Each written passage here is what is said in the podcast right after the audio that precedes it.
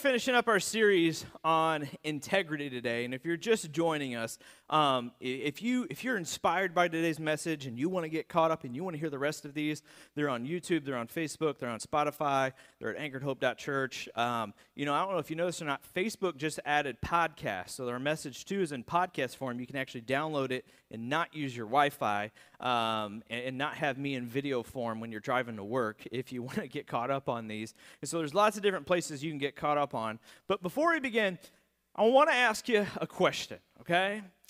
And the question is this is is it possible just think about this for a minute is it possible is it possible to stay out of trouble and not help someone in trouble? Or here's another one.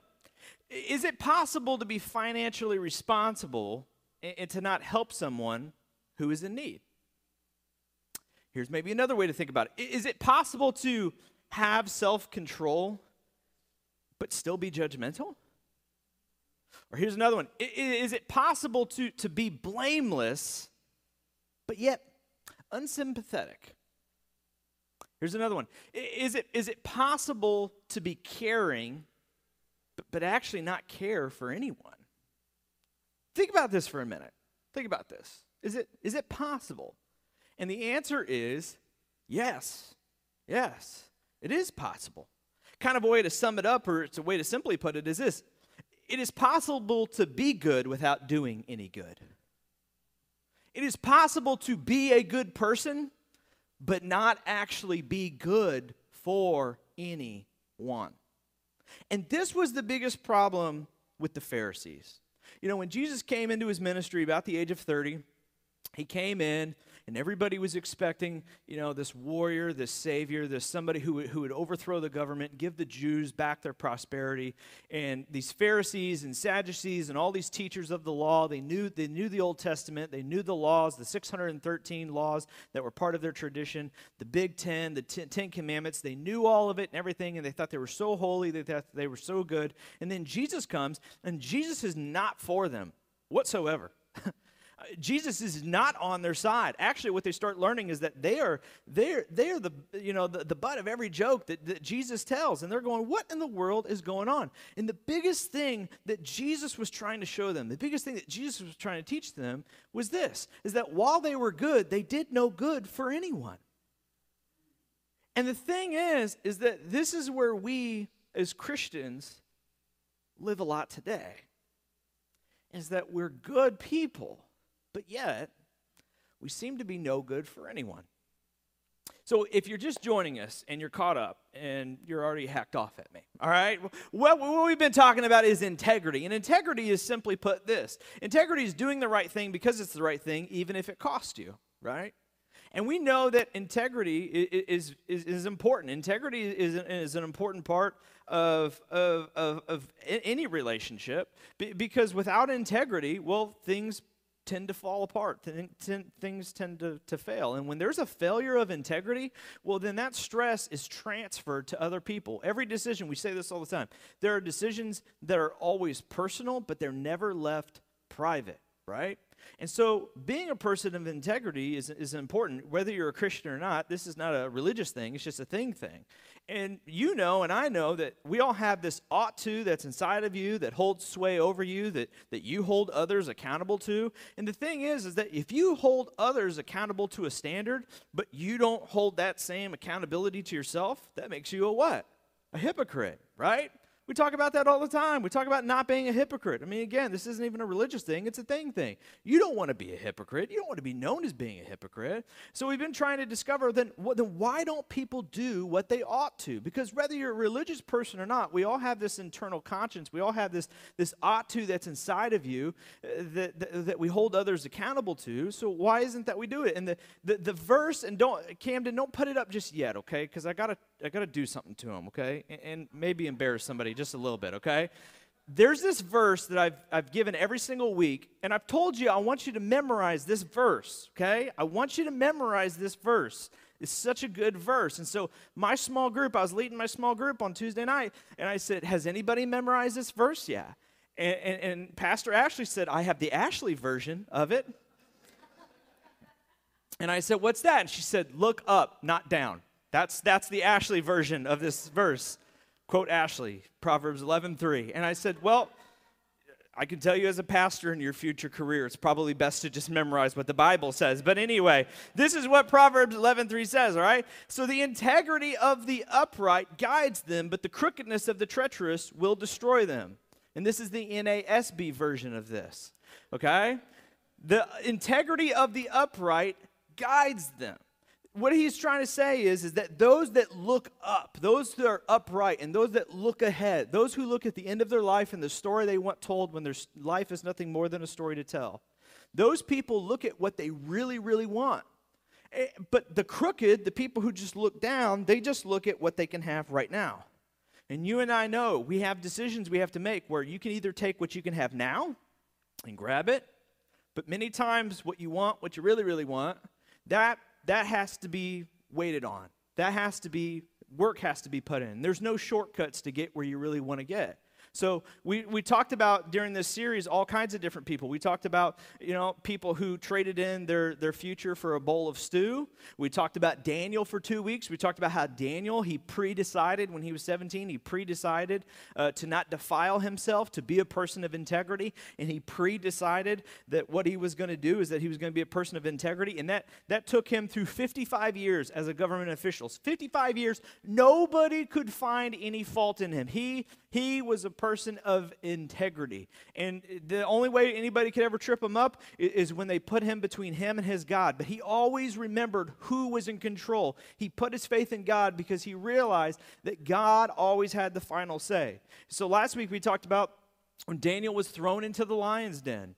And, and I apologize. Last week I talked about how the point of the story was, you know, that Daniel was a person of integrity and that he chose to do the right thing. And so I didn't even read the end of the story. And there were some new people at church that like were whispering afterwards. So did Daniel die or not? He didn't finish the story. I'm so sorry, okay? I thought everybody knew. Yeah, Daniel lived. He was fine. I apologize, okay?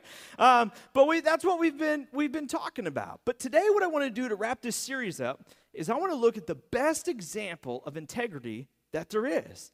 And, and again, everything that we, we learn and we teach, it always goes back to Jesus, right? And so there comes a point in time where Jesus, he, he's taught all of these different parables and he's, he's just he's redefining what the kingdom of god is and, and what happens is, is the sadducees they just realize like they are he, he's kind of making fun of us he's kind of poking at us he's kind of saying that, that we're the enemy and stuff and so what starts to happen is people begin to challenge Jesus. They're trying to slip Jesus up. And so this is what happens with the Sadducees. They, they come to Jesus and they, they, they say this. They say they looked for a way to arrest him, but they were afraid of the crowd because the people held th- that he was a prophet. So they, they wanted to get Jesus, they wanted to arrest Jesus, but they were afraid because Jesus was very, very popular. He was very popular among everybody. And so they say, okay, we've got to we've got to trap him, we've got to trick him, we've got to get him alone, or we've got to get the crowd to turn on him. There's something different that we have to do. And so then this is what happened next. So they come to Jesus and they're like, all right, let's let's let's begin this. And they say, Teacher, we know that you are a man of integrity. So, right there, right off the bat, we, we see this point in time where we understand that Jesus had a reputation of being a person of integrity. Everybody knew that Jesus was a person. I mean, there, there, there, there was a, a little bit of, you know, there's jury was still out of whether he was the son of God or not. People, some people believed he was the son of God. Some people were a little suspicious about that. But one thing that everybody could agree on, Jesus was a person of integrity. So right there, why should you be a person of integrity? Well, because Jesus was a person of integrity. when it came to Jesus, there was an ought to inside of him that he listened to. Whatever he held others accountable to, he held himself accountable to as well. And for Jesus, it was connected to the divine. And that divine was his Father in heaven, was God. And that's who he pointed to every time he had to make a decision. So they say, You're a person of integrity. And they go on and they say, and that you teach the way of God in accordance with the truth. We know that you're a person of integrity, and we know that you teach the way of God in accordance with the truth. Here's one thing I, want you to take away from this series is that the way of God and integrity go hand in hand. To be a person of integrity is to be in line with the will and truth of God. A person who wonders, what's God's will for my life? They will never know for certain unless they are a person of integrity. If you're not a person of integrity, you're already losing the battle. There's no way for you to clearly identify what the will of God is. You have to be a person of integrity. The truth and integrity and the will of God, they all go hand in hand. They're all connected to one another. And then they say to Jesus, they say this. And they say, and you, you aren't swayed by others. You know, one thing that, again, they, they knew about Jesus that everybody could see, you know, just, just from the public's view. He was, a, he was a person of integrity, he taught the truth of God, and, and, and nobody could sway Jesus. Nobody could manipulate Jesus. Nobody could, you know, change Jesus' mind, and nobody could tempt Jesus away from his integrity. L- let me ask you a question. How easily are you swayed by other people? Seriously, honestly, think about it for a minute. How easily are you swayed by other people?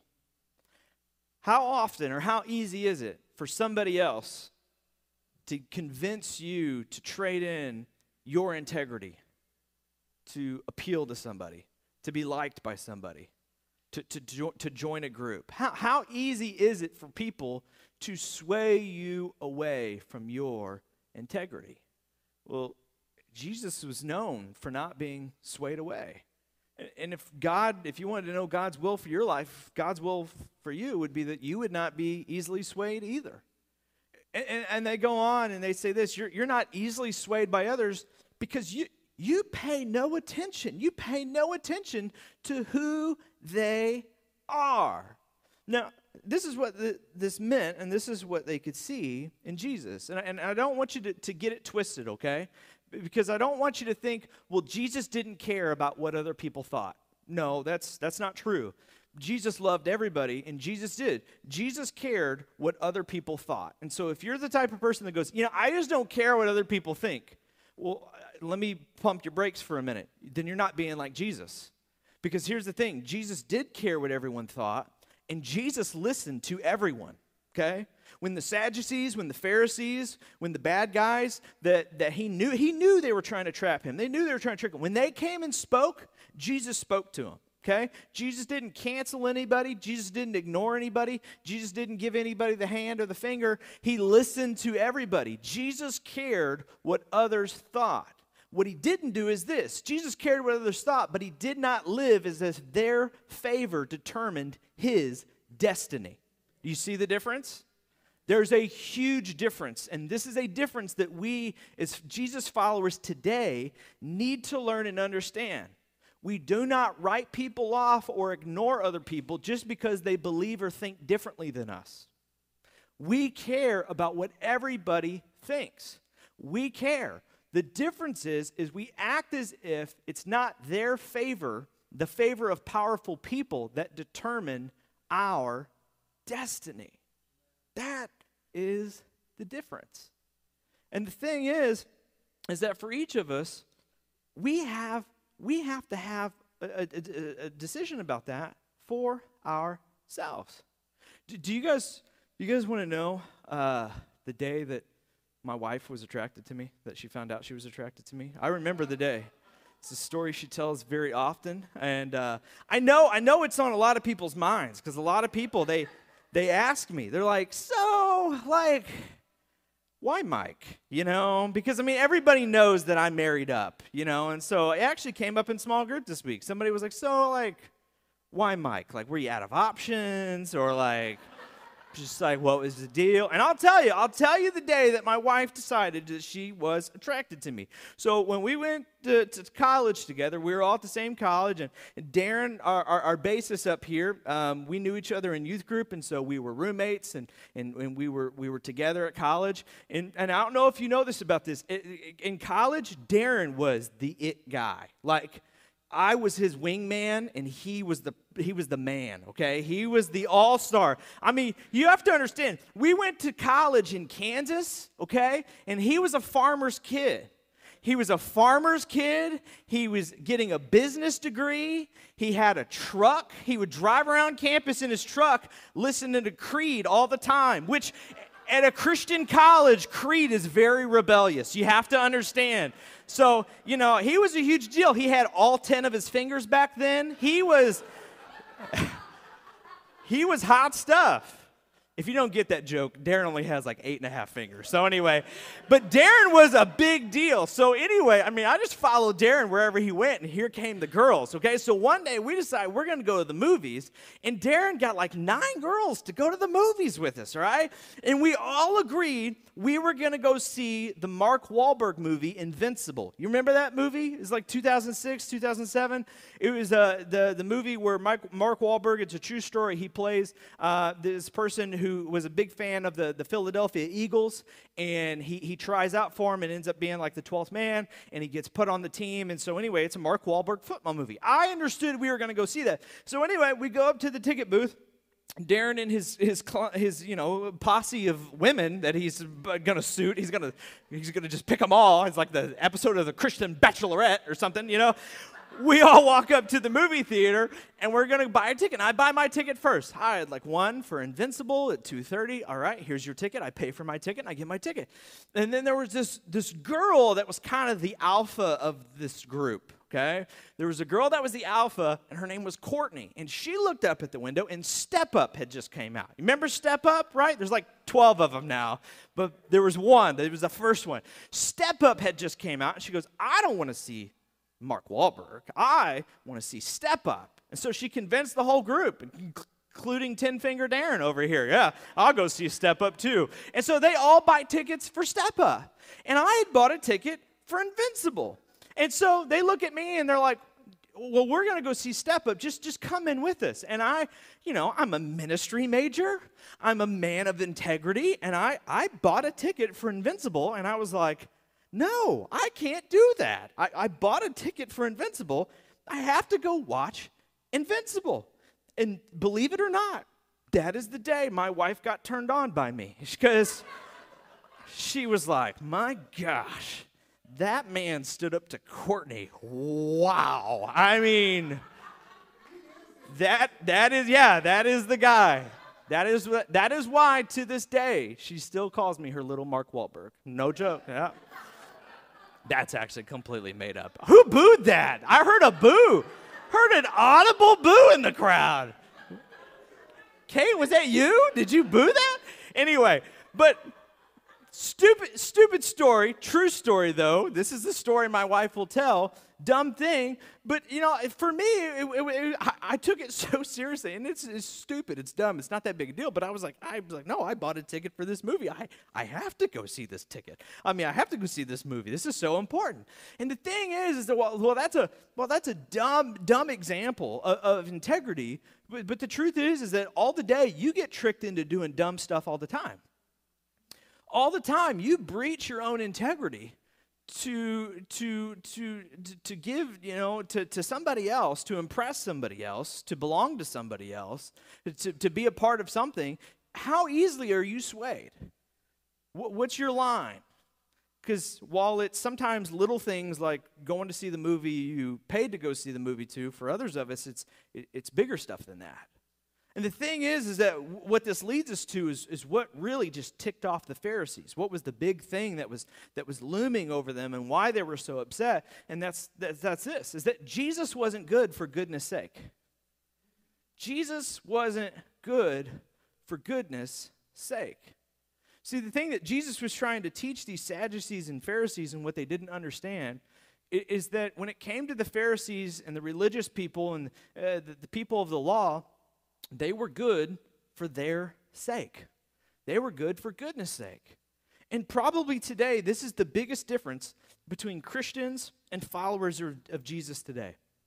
Is that we have a group that, even to this day, even though we are a New Testament church and we are a new covenant church, and even though we've all been saved by Jesus and truly we follow Jesus, The biggest difference between Christians and followers of Jesus today is that there's still a group of believers who are good for goodness sake, who are good for heaven, who are good to be holy, who are good to be righteous, who are good to be good people.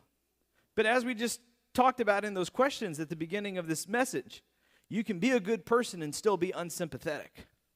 You could still be a good person and still be judgmental to somebody. You could still be financially responsible and a good steward, but not help anybody who's actually in need. And that was the Pharisees and the Sadducees and the people of that, that, that day. They were good for themselves, they were good for goodness' sake. Mean, today, there's still a lot of religious people like that. Let's be honest. A lot of people who are who are living for goodness sakes. And honestly, when they look at the world and how much fun the world is having, they get angry. And they're like, man, oh my goodness, I just wish Jesus would come back and start smiting people so bad. Like anytime there's news of like maybe the world we're in, they're like, yes, let it be. I want all these sinners to quit having more fun than me. I want to put them in their place. Please do it, Lord. Please do it, Lord. Please do it, Lord. Right? I mean, we do that all the time.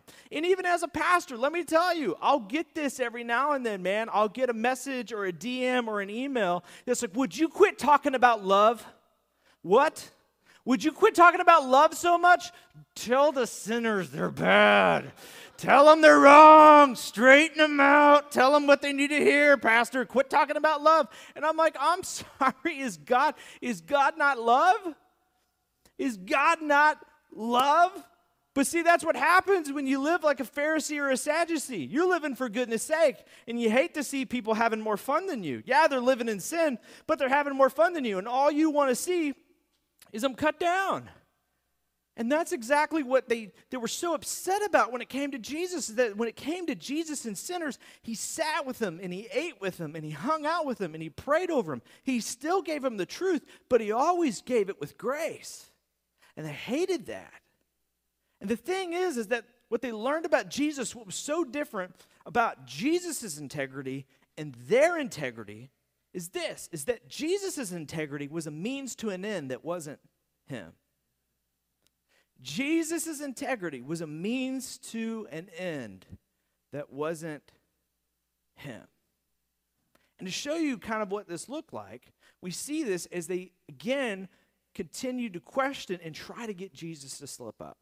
So Sadducees and Pharisees, they weren't actually friends, okay? They were actually enemies, but you know, the enemy of my enemy is my friend.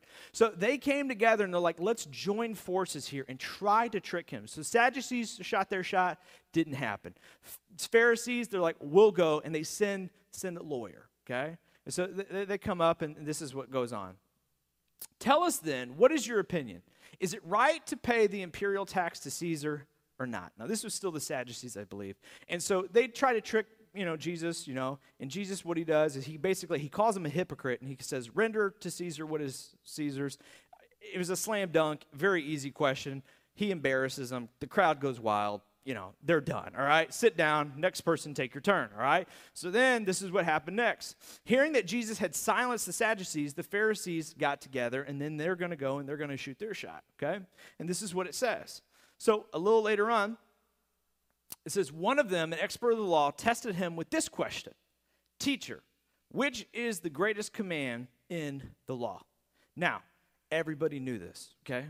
You may not know this. This was common. Every Jewish person knew what this was. This was an easy question, and they knew that. They're setting him up for failure, okay? So this is what happens next. Jesus replied, Love the Lord your God with all your heart, with all your soul, with all your mind. This is the first and greatest command. That was easy, okay? Everybody knew that. Everybody expected that. And that's the thing. They expected him to say that, and then the lawyer was going to give a follow up question to try to slip him up. But just as the lawyer thinks that he's got his moment and he begins to open his mouth to speak, Jesus cuts him off. And this is what Jesus says next. And the second is like it. Now imagine this for a minute, all right? It's like a rap battle's going down. Everybody's here. It's Jesus and this lawyer, and they're jiving, you know. And, you know, he sets him up, and the lawyer thinks he's got him. He goes, ah, and Jesus goes, oh, and don't forget the second is like it. Uh, what? The second, the second is the second second is there a second? I didn't know there was a second. Is there a second? There's not a second right? I mean everybody's confused. Everybody's like what is he talking about? And the english translation doesn't do it justice. In the greek what you understand is what jesus really said is that it's not that there is a second command. He says oh but don't forget about part two. And everybody's going part two? What do you mean part two? There's, is there a part two? There's not a part two. But there was a part two. A part two that they didn't know about but a part two that Jesus was bringing to complete it. And this is what he says Love your neighbor as yourself. This was game changing. Nobody had heard this before. Everybody looked and thought, wait a minute, what? Because everything to that point was about them and God, them and God. It was a vertical relationship a vertical relationship that was very transactional. I throw my prayers and my offerings up to God. God throws his blessings down to me. This is a between me and him thing, and it's all about me being a good person. And if I'm a good person, I put myself in this realm where I am blessable, I am protected, I am better than everybody else, and I'm going to heaven. And all the other sinners are going to get smited. That was the old covenant. And then Jesus comes and changes it from a vertical relationship to a horizontal relationship. And basically, what Jesus says is this He says, You cannot love God without loving people, and you cannot love people without loving God.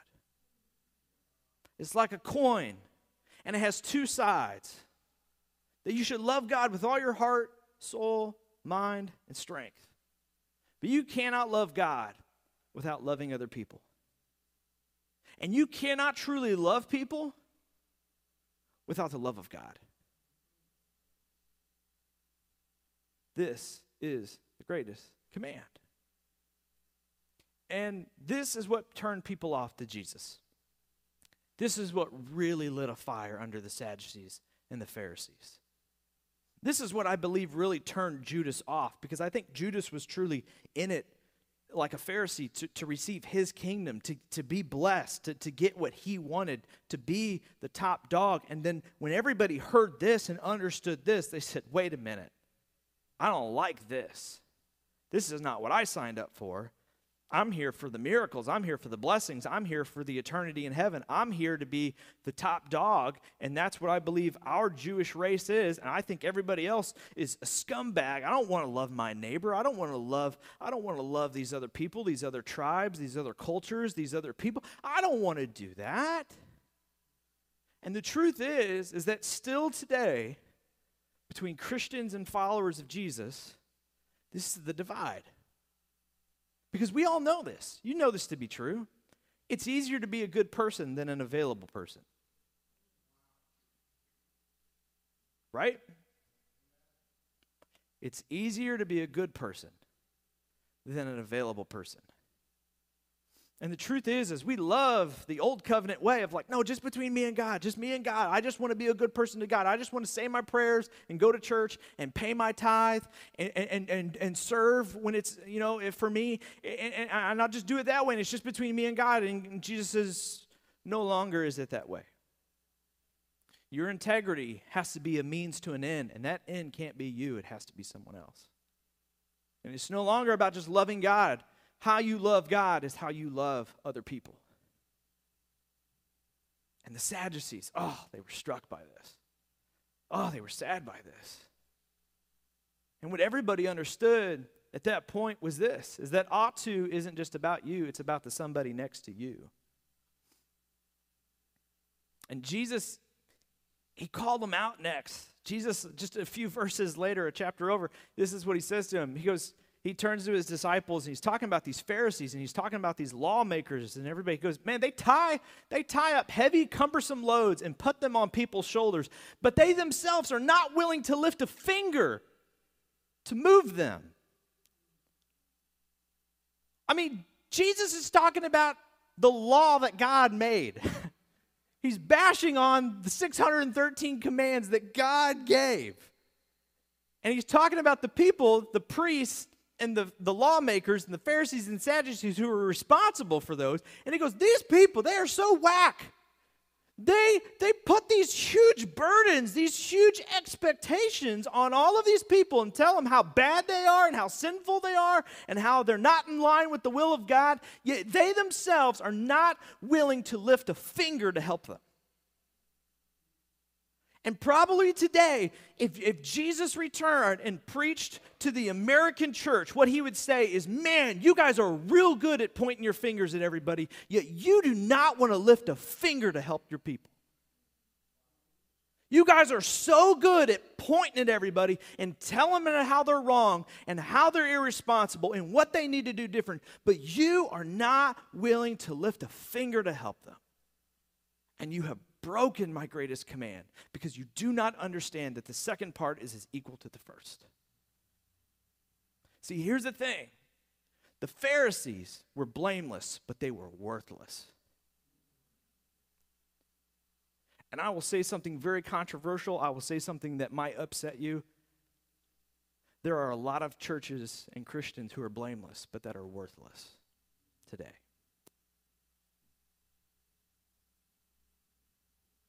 See, Paul understood this.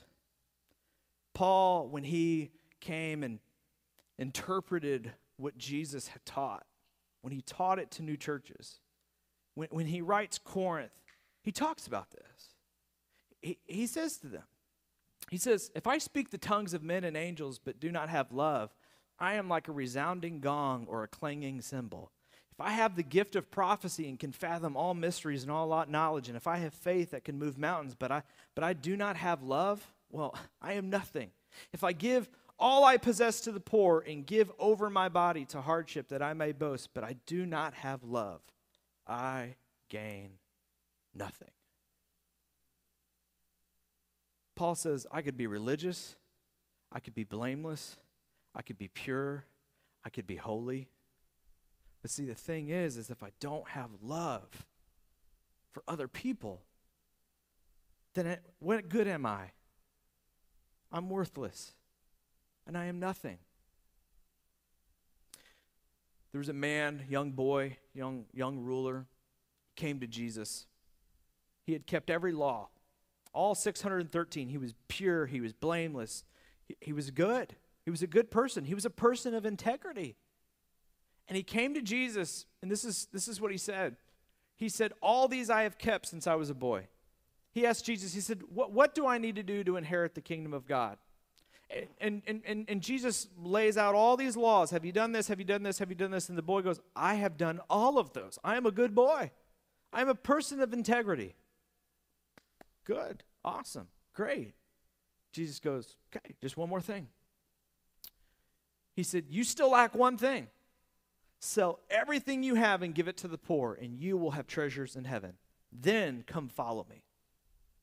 Now, what a lot of people don't understand about this invitation, that a lot of commentators agree on, is that Jesus was inviting him to be one of his key disciples.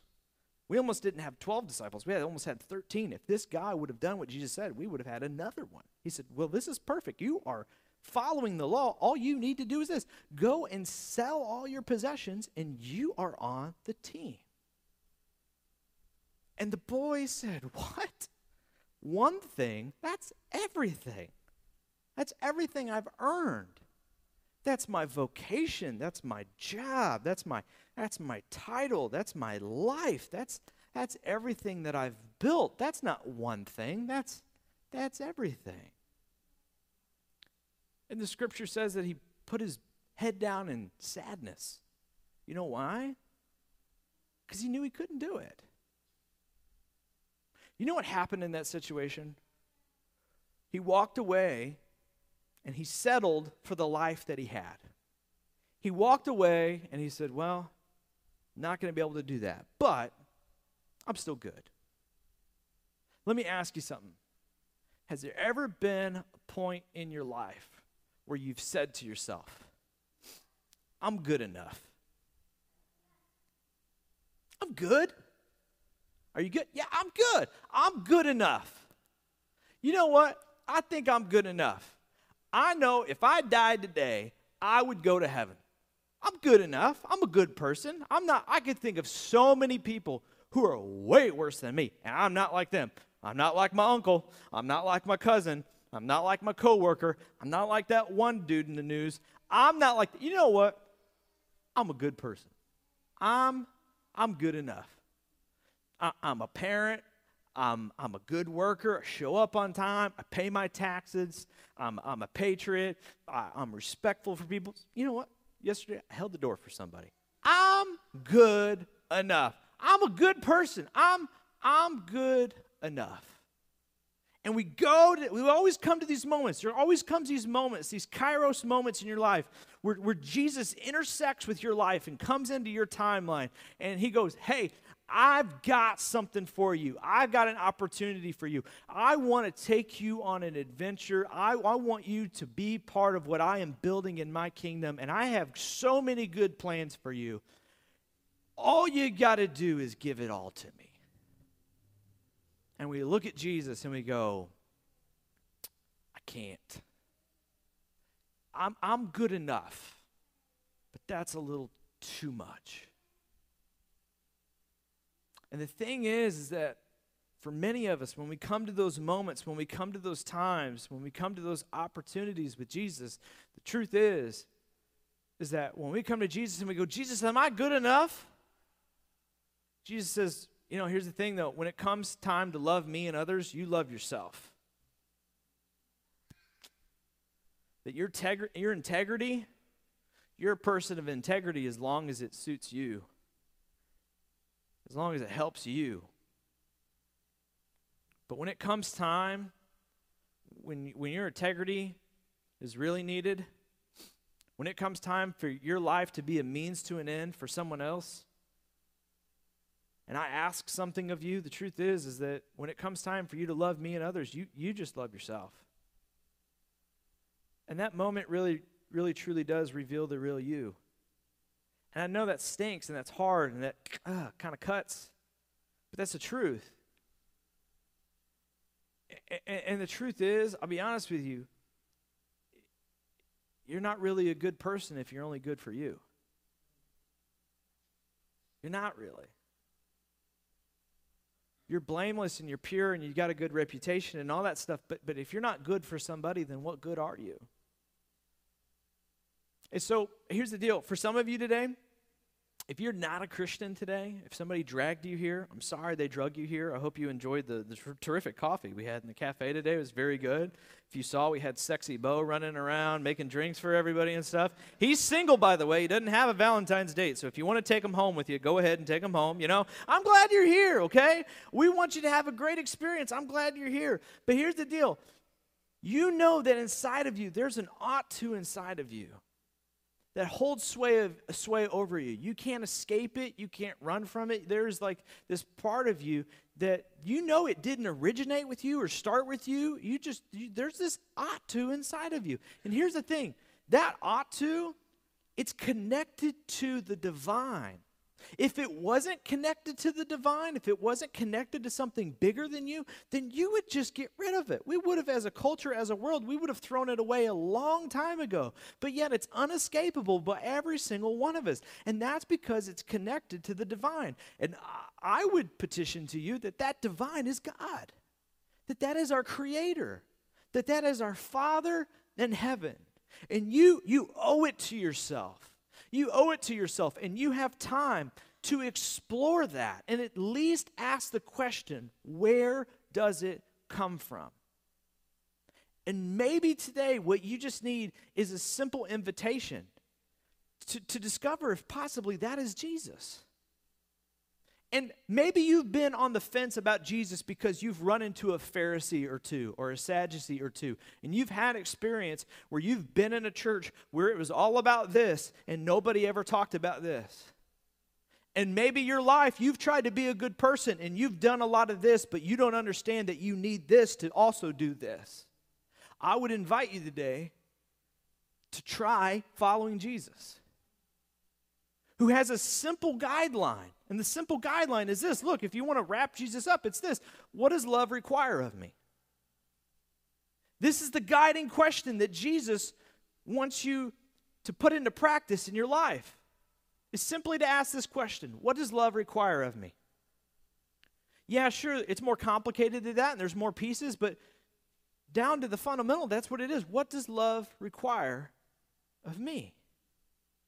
And for those of you who who have been Christians, who are Christians, who are members of this church, who are here, you, are from another church. I don't know what your experience was or, or anything like that. But if you've called yourself a Christian, I need you to ask yourself are you in that in between between being a Jesus follower or a Christian? Which one are you? And, and the thing I need you to wrestle with is this it's possible to be good without doing any good, but that's not a good idea. Don't be a Pharisee. Don't be a Sadducee. Don't be a religious person. Because here's the story that Jesus told. He talked about a time when he's going to count the sheep. And there's going to be a time where we go before Jesus and he's going to say, You didn't clothe me. You didn't feed me. You didn't visit me in prison. You weren't there for me. You did no good for me. And, and, and Jesus, when he tells the story, th- those people will go, Whoa, whoa, whoa, whoa, whoa. I never see you, Jesus. And he goes, No, I was there. I was, I was the least of these. I was that person who was coming to your mobile food market. I was that kid who was in your children's department. I was that teen on Wednesday nights. I was that person who was checked in, checking in at your Easter egg hunt. I was the person who came and shopped through at your affordable Christmas shop. I was there. It was me. You were too busy. You had your own things to do. When it came time to love me, you, you loved yourself. And there were certain things you just weren't willing to lay down. And you know, when it came to that rich young ru- ruler, after that rich young ruler, he walked away with his head down. Jesus turned to his disciples and he goes, ah, Boys, let me tell you something. It's going to be so hard for the rich to enter the kingdom of God because they've built their, their own kingdoms so high that I don't think they're going to like mine very much. Because what they're going to learn when they get to my kingdom is that my kingdom is not about them, it's about others. Where are you at? And what do you want to do? What do you want to do? Do you really want to be a person of integrity? Do you feel that pull, that ought to inside of you that holds sway over you, that you hold others accountable to, that didn't originate with you? To listen to that is to be connected to the divine. And to be connected to the divine is the beginning stages of understanding the will of God. But to understand the will of God, what you have to understand is that it is not about you. You are a means to an end, and that end is not you. So this morning, our band's going to come back and we're going to sing another song. And I want, I want to pray for you this morning. And as we pray, I just, I just want you to just, to just to bow your heads right where you are. Just bow your heads with me right now. I, I just want you to have an honest conversation with God.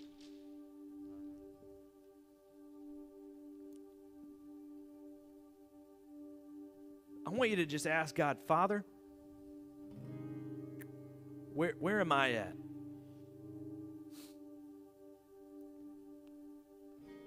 For some of you who you're brand new to this, you're on the fence, you're thinking about this.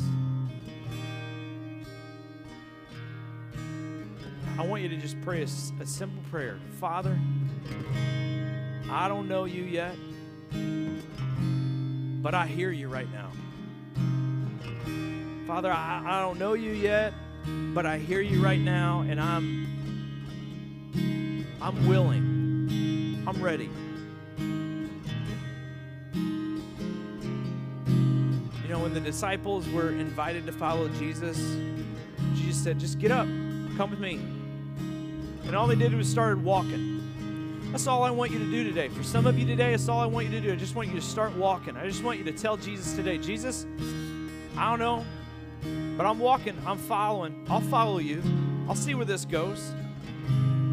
For others of you today, for others of you where, man, you, you've been a follower for a long time, I got a tough question for you. Are you a Christian or are you a follower of Jesus? You know the difference that I'm talking about today. Which where, where are you at? For some of us today, when you say, you know what?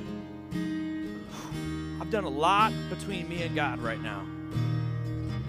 But I need to ensure that my life is a means to an end for someone else. God, Father God, would you would you show me where that's at? I mean, there's opportunities galore all around me. There's opportunities at my work, there's opportunities in my church, there's opportunities in my community. God, would you today help me to be a means to an end? Would you help me to fulfill your command to love God and to love my neighbor as myself? Even if that neighbor isn't like me, doesn't look like me, doesn't live like me, doesn't believe like me, would you help me to love my neighbor as myself? God, would you do that in us?